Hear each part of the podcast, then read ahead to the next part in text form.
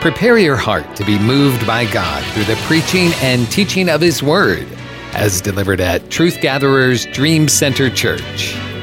Exodus, second chapter, verses 1 through 10 will be our reading. And I'm going to read from the King James Version. And it says, There went a man of the house of Levi to, to, and took to wife a daughter of Levi. And the woman conceived and bare a son. And when she saw him that he was a goodly child, she hid him three months. And when she could not, she could not, uh, she could not longer, no longer hide him, she took for him an ark of bulrushes and daubed it with slime and with pitch, and put the child therein. And she laid it in the flags by the river's brink. And his sister stood afar off to wit to wonder what would be done unto him. And the daughter of Pharaoh came down to wash herself at the river. And her handmaidens walked along by the riverside. And when she saw the ark among the flags, she sent her maid to fetch it. And when she had opened it, she saw the child, and behold, the babe wept. And she had compassion on him and said, This is, the, this is one of the Hebrews' children. Then said his sister to the Pharaoh's daughter, Shall I go and call to thee a nurse of the Hebrew women, that she may nurse the child for thee? And Pharaoh's daughter said unto her, Go. And the maid went and called the child's mother. And Pharaoh's daughter said unto her, Take this child away and nurse it for me, and I will give thee wages. God good. And the woman took the child and nursed it. And the child grew, and she brought him unto Pharaoh's daughter, and he became her son. And she called his name Moses. And she said, Because I drew him out of the water. I want to preach for the next few minutes from the topic having faith during a crisis. Having faith during a crisis. I want you to know that we've just read about this man and this woman from the tribe of Levi who connected in purpose with one another and they had a baby.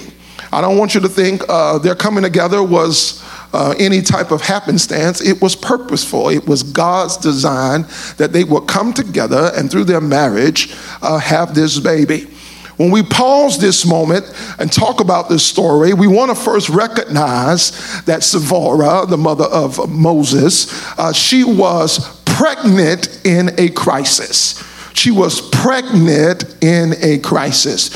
A great responsibility uh, to be pregnant holding something that's going to materialize after this after this. She has to hold herself together being pregnant in a crisis. The crisis that is going on in the biblical text here is the children of Israel, also known as the Hebrew children, were now in Egypt and they had grew, they had become fruitful, increased in abundance. They had multiplied exceedingly.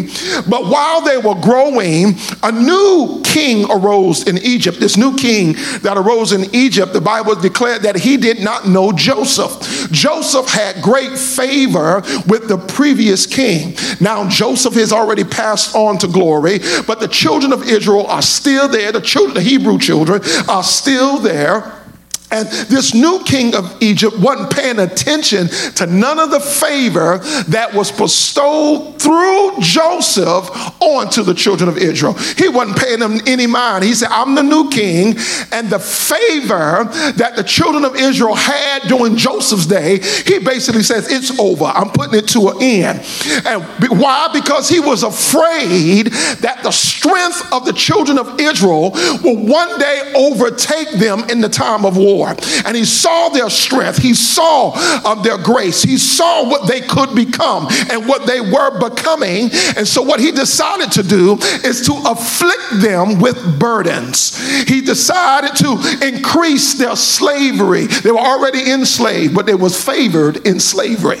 They were already in bondage, but they was favored in bondage. But now this uh, uh, king of Egypt decides, no, I'm not going to allow them to have no fun while they they're going through. I'm going to afflict them with more tasks and more burdens. And the Bible declares that the more he afflicted them, the more they grew. So even in the midst of a crisis, we can see that it is still possible to grow under pressure. It is possible to still multiply while you're going through the worst times of your life. They were under affliction, but the more they afflicted uh, the children of Israel, the more they grew. It seemed like God was doing more than what the enemy was doing. I think it behooves us, children of God, to listen more to what God is doing than what the enemy is doing. Now, the Bible teaches us to watch and to pray. So tell your neighbor, tell somebody in your home, you got to keep your eye on the enemy.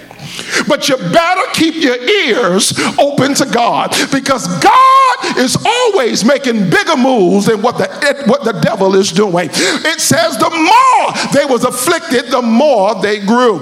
But the Egyptians ignored that God was still with them and began to afflict them even the more.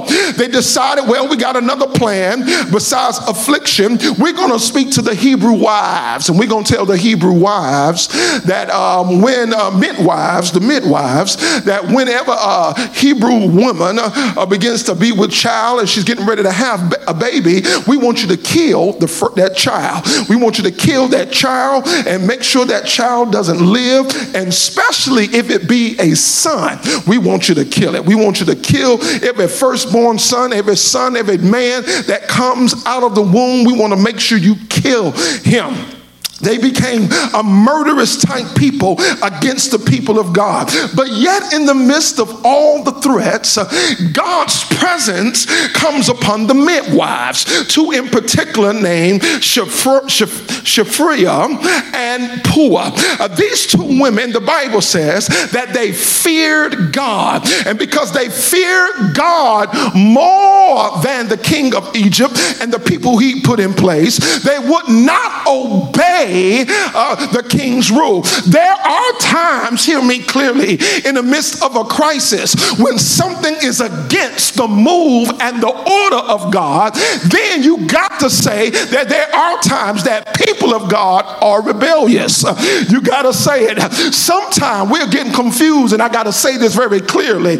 While this is a time we need to be listening to all civil authorities, we got to be careful that no one is leading us us against the will of God. Oh, you don't just stop following God because the president and other people are giving instructions. Yeah, we believe in being compliant, but at no point in time are we to disobey or do anything crazy because somebody under the authority of God or under God is trying to say, do this. I even heard foolishness during this time. Maybe you've heard it that somewhere in the laboratory they're working on a chip to put in somebody's arm and put in somebody's hand. Maybe it's a rumor, but don't mean me no never mind. Ain't never no chip getting in this body. There's never no 666 getting on this head. There's never, I don't care what happened, you can call it rebellious. There's certain things that I'm just not to do if it causes me to flow out the will of God. So while we always look to be obedient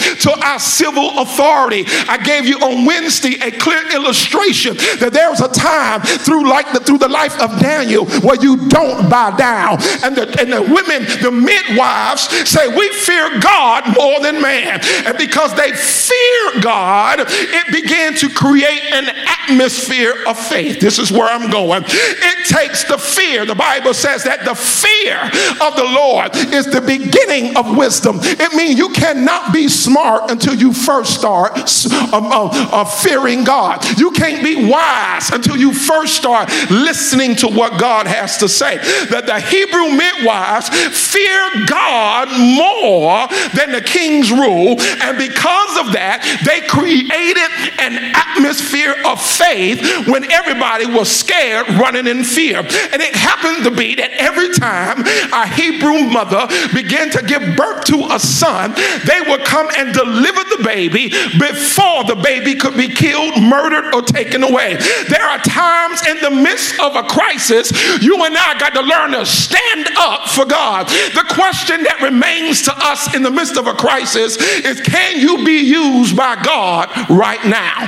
Can you be used by God in the midst of a crisis where it seems like there are all types of threats, where it seems like uh, things are going haywire, where it seems like things, uh, uh, people want you to do things that denies your faith. The question is, can you be used by God under pressure? It's easier to be used by God when everything is fine. But how about when your life is on the line? I feel the anointing to preach real gospel. Some folks, let me let me say something, because I'm gonna go somewhere and it's gonna mess y'all up a little bit. Some of y'all was confused about the pastor in Hillsborough County who didn't close his church due to the pandemic. Some of y'all was still confused about it. I wasn't confused. Well, I didn't agree that as a pastor I would have done what he did, but I wasn't confused about his actions. I knew the fight he was fighting. He was fighting the fight of the First Amendment. And if you follow the story, you can you can hear that he asked them,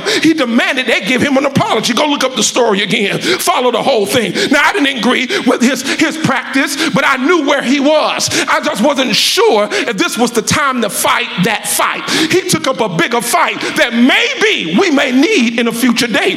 Is that man our John the Baptist? Is he a forerunner? Has he stuck his neck out for the body of Christ for a time of great peril and a time of great persecution? Maybe it seemed a little early, a little premature. Some of y'all still lost, don't know what I'm talking about. But he, he said, This is my First Amendment right to have religious freedom, and no one can shut me down. Now, I didn't agree with what, again, what he was trying to do, but I knew the fight that he was fighting. What I'm trying to tell you that there is going to come a time where your faith is going to be put on the line and you're going to have to say for God I live or for God I die. And I'm not talking about metaphorically die. There may become a time in our lives if we live during the real end time that you may have to say I'm not going to do that. I'd rather die for Christ. I'm not talking metaphorically die. I'm not talking about when they talk about you need to die to your flesh daily. I'm talking talking about physically die and go to glory for Christ's sake. Ah, let me tell you about the true essence of authentic real faith. There's times you got to believe God when no one else believes God. These Hebrew women risk their lives for the sake of a generation risk their lives for the sake of a generation. And by risking their lives, they create an atmosphere of faith uh, they begin to stir an atmosphere of faith. And it's in this faith atmosphere that, check it out, even before we get to uh, Zipporah, uh, uh, his mother, we see this faith atmosphere already created. Why? Because it says that because the king of Egypt could not stop them from having babies and, the midwives from allowing the babies to be born, that he built houses for them. Let me tell you something God got more than way to favor you in the midst of a crisis. The Egyptian king couldn't stop them, but so to keep an eye on them, he built them a house. See, you don't know by your obedience, God will position you for favor. By your obedience, God will position you for somebody to do something for you that would never have been done if you didn't live or walk by faith. And so we got to create a faith atmosphere in the midst of a crisis. This woman now is pregnant in the midst of the crisis, she is able to have birth uh, to this son because somebody else obeyed God. These midwives obeyed God and it allowed her to go through her changes to have the baby. But before I get there, I want to tell you about the strategies this great woman used in order to walk in faith. Her first strategy here is first having him. Everybody say, having him. Yeah, having him, having the baby. Uh, the first decision in the midst of to abort what God put in you. That's the first decision. Let's honor this bold woman who says, in the midst of a crisis, I'm not going to give up what I've been waiting for. I'm not going to have an abortion in the midst of a crisis. Now, I know this is hot topic for the world, but for the body of Christ, it should be an easy one. But we still struggle over this issue as well, even in the body of Christ. But we see a woman who's under pressure decides that I'm not going to give up on having and carrying this baby because I'm under pressure.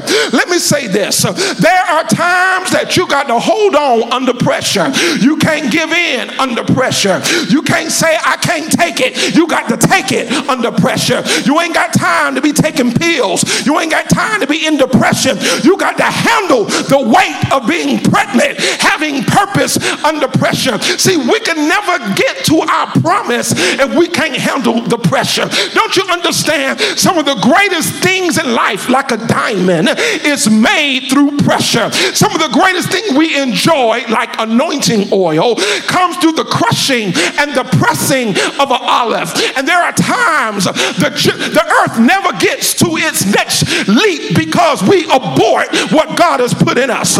We give excuses why we can quit. We give excuses on why we can throw in the towel. You ain't the only one that's been in a crisis. You ain't the only one that's been in misfortune. We got too many people who listen to other people with negative weakness and a negative mentality of why they need to be weak while they going through.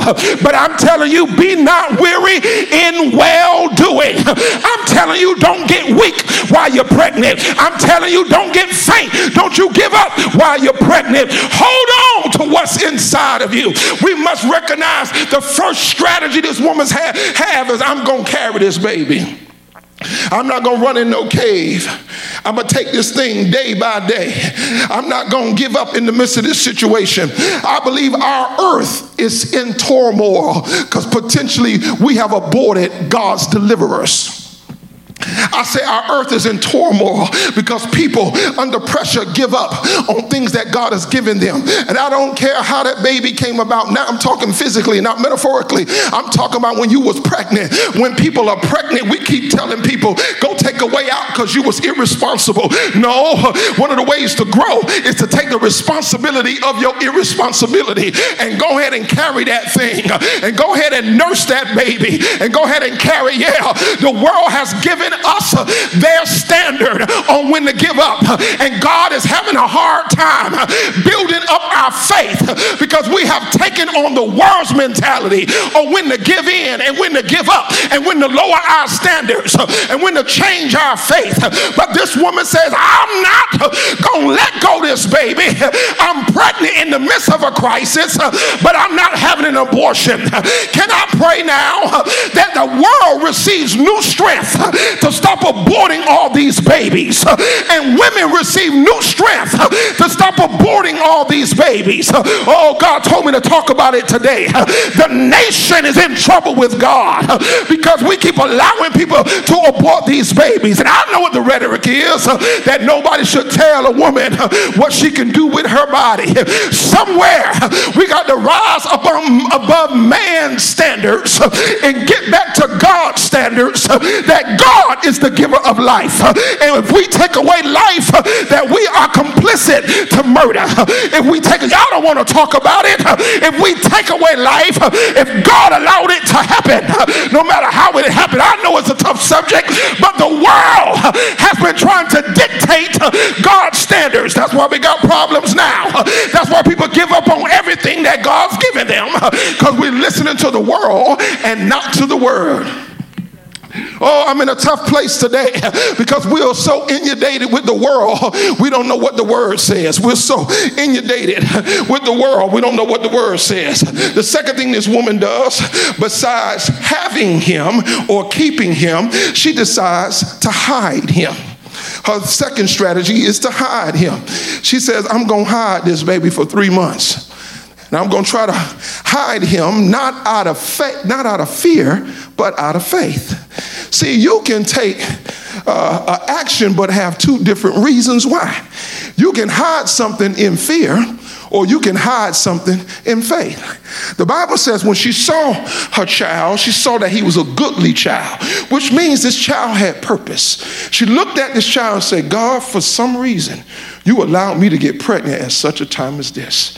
For when she looked at that child, she said, I've been holding on through all these nine months for a purpose, but now that I see what I've been holding on, why I, now that I see why I've been holding on, I see purpose in him. She saw he was a goodly child. It means a child that had purpose. She hid him three months. Let me say this. Some of y'all been in your houses since the quarantine, since the virus happened, but you in your house in fear versus in faith. I'm in my house every day doing necessary precaution, but I'm in it in faith and not in fear. I got joy in the midst of the day. I ain't got no anxiety running in my heart.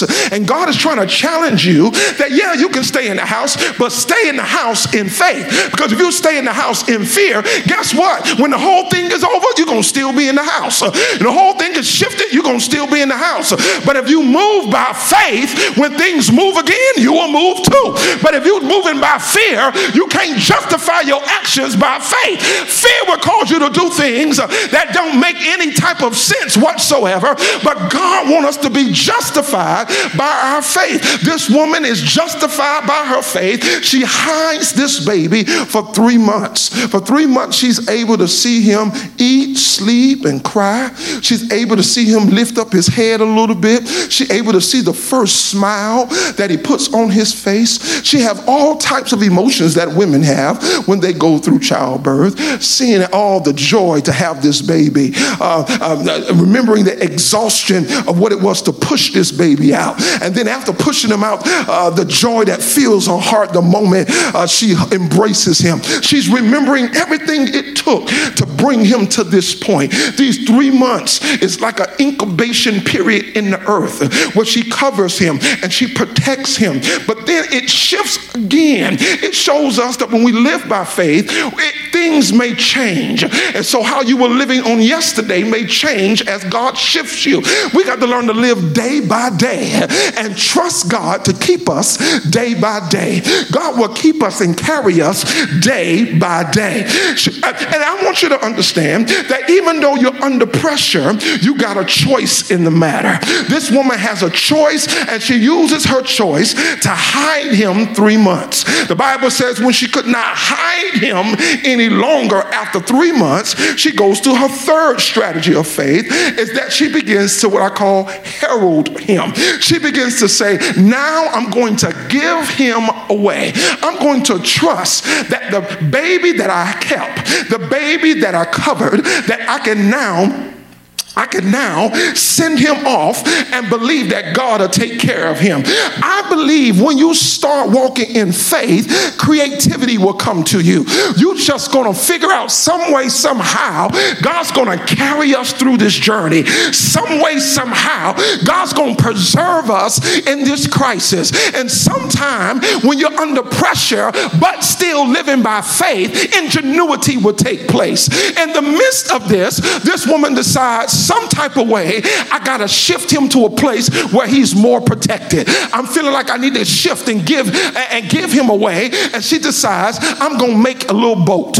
She begins to go ahead and gather the wood, gather the slime um, to pitch it and to fill in all the holes and, and begin to this boat. Let me tell you, see, when you start living and walking by faith, you stop talking about what you don't have and start using what you do have. See, fear will blind you from what's right before you. When she has to get, have to now transfer of this baby Moses, she has to think about now how I'm going to do this. God said, look right there, pick up that, pick up that, pick up that, pick up that. And right in her midst, she has all the funds to do what she needs to do. Can I tell you, if God's calling you to do it, somewhere the funds are coming, somewhere the resources are around you. If God is leading you by faith, somewhere that thing is going to materialize. The material to make this ark is right there in her presence.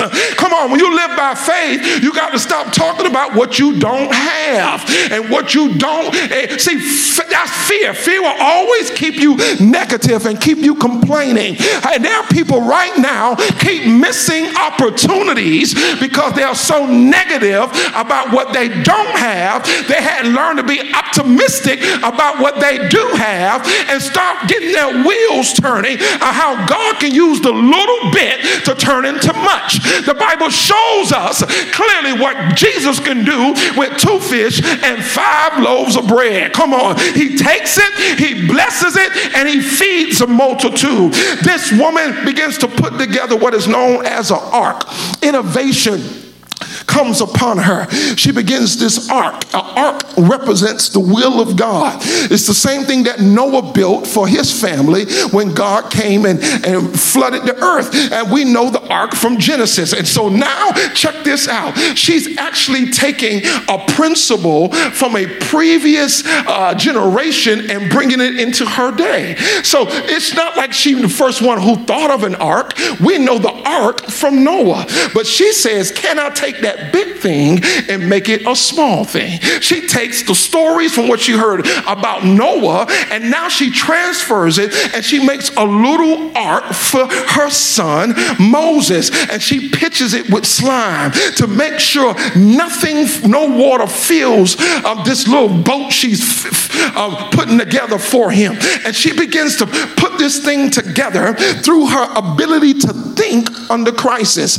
I want to tell you, you need to pause to think under crisis. You need to have some moments where you clear your head in the midst of all this pressure. You never know what God is building in you in the midst of this pressure. Can I tell you, there are great companies being born today. They're being born in the midst of crisis where other people are complaining about it, other people are innovating, other, other people are renewing, other people are renovating their atmosphere, their job, themselves.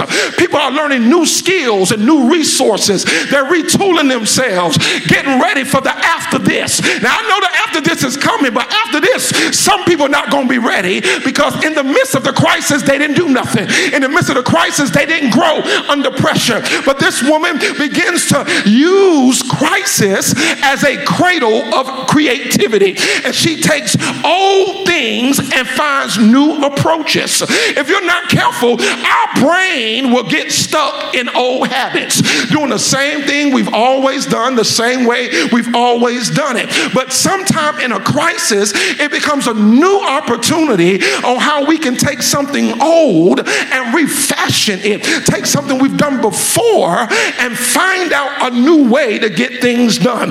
This woman here shows us how to have faith in the midst of a crisis. She could have easily uh, aborted this baby. She could have easily not protected him. She could have easily held on to him, but she decides it's time to let this thing go. It's an act of faith. One of the greatest acts of faith is when you can give.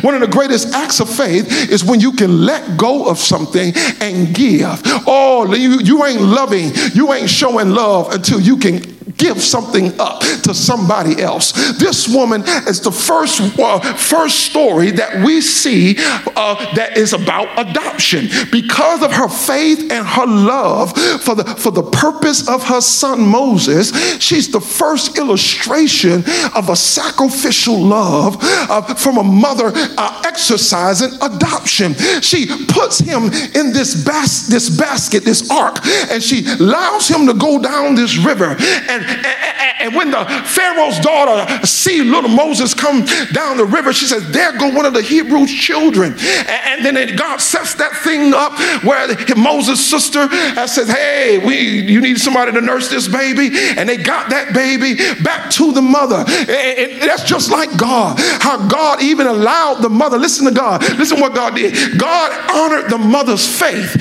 She gave her son, and then he allowed her son to come right back to her. Her as a way that says, I'm going to take care of the thing you let go, the thing you trusted me with. I want you to know I got this. Y'all ain't seeing this like I'm feeling it. I got this.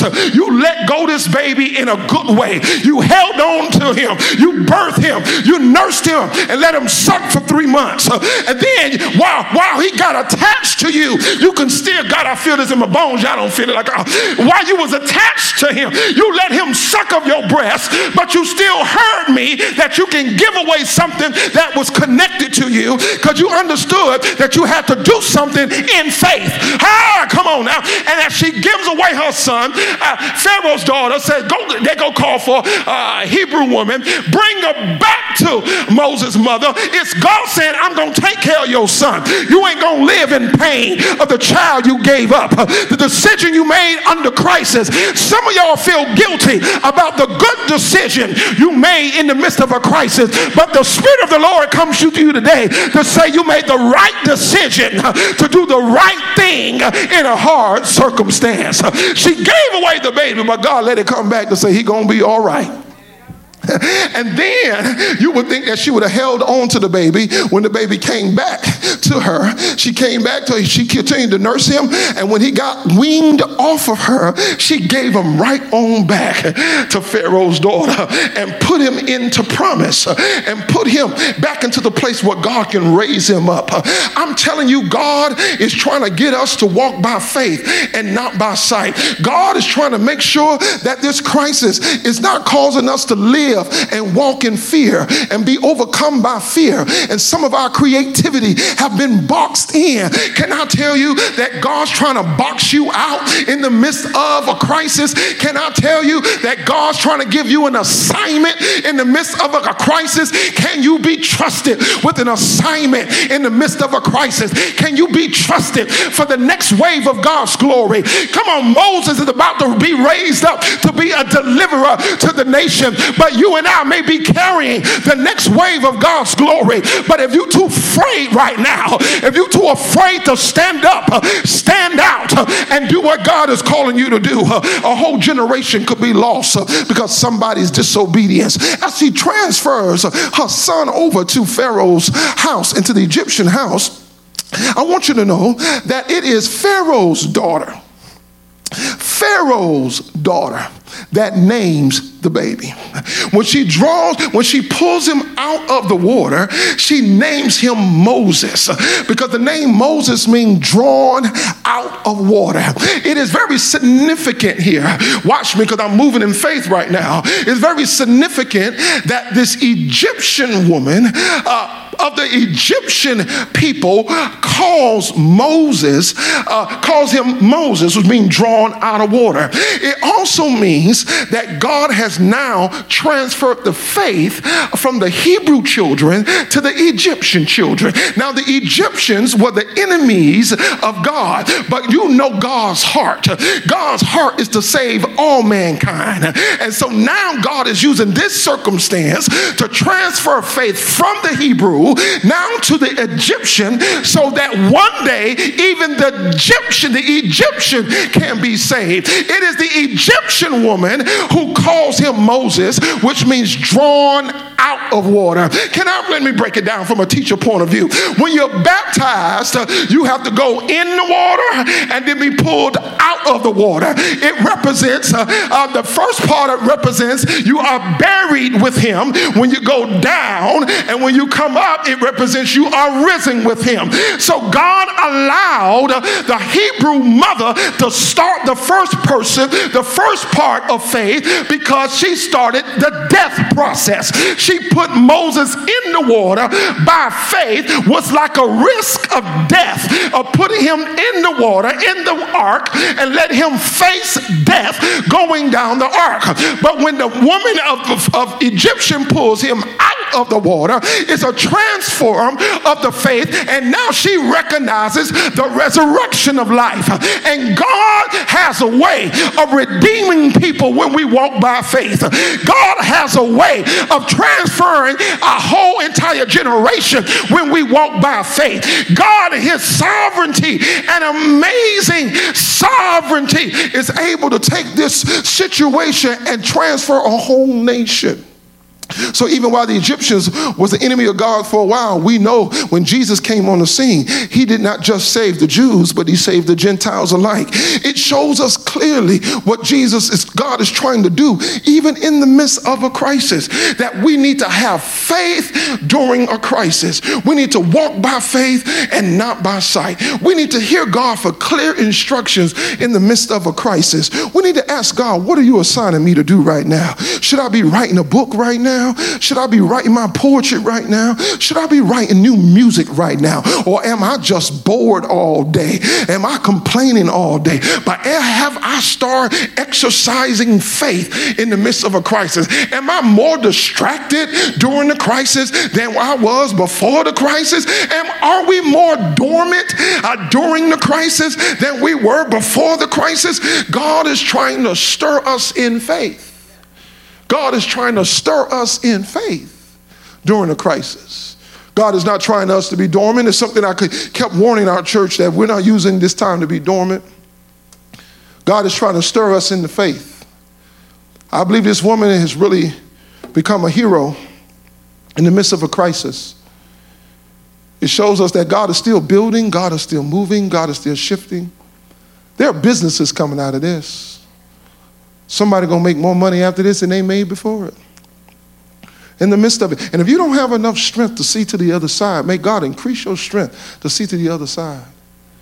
I understand crisis can be very havoc and crisis can be very so much turmoil, but God wants to use faith to cause you to see past the current pain, past the current trouble.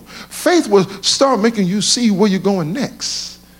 Faith will start having you prepare, prepare for what coming out of you next. Come on, there's some things that God's trying to stir in you in faith. I feel the anointing to pray right now. God is trying to stir some of y'all. God is trying to cause some of y'all to obey in the midst of a crisis. Teach you how to obey in the midst of a crisis. Some of God is trying to really renew some of your faith. And some of y'all, some of y'all saying, now God, God saying, now. God, now God, God, this seems like the worst time. God said, this is time to prepare. This is time to build. It's time to shift. It's time to get yourself ready. What are you working on? What are you renewing yourself in? What's next after this? What's next for you? What's next? I want to know what's next. What's next? We're in a crisis, but what's next for you? After this is over, are you going to be better than you were before it happened? What's next for you? God is trying to correct our faith, renew our faith, stir our faith. We hope you've been blessed by this fresh word from Truth Gatherers Dream Center Church. Pastor Joseph Davis and the congregation invite you to join them. You can find more information by following them on social media. Just look up Truth Gatherers Dream Center Church. And we pray that God will bless you richly and abundantly in the coming days, knowing that He is a rewarder of those who diligently seek Him.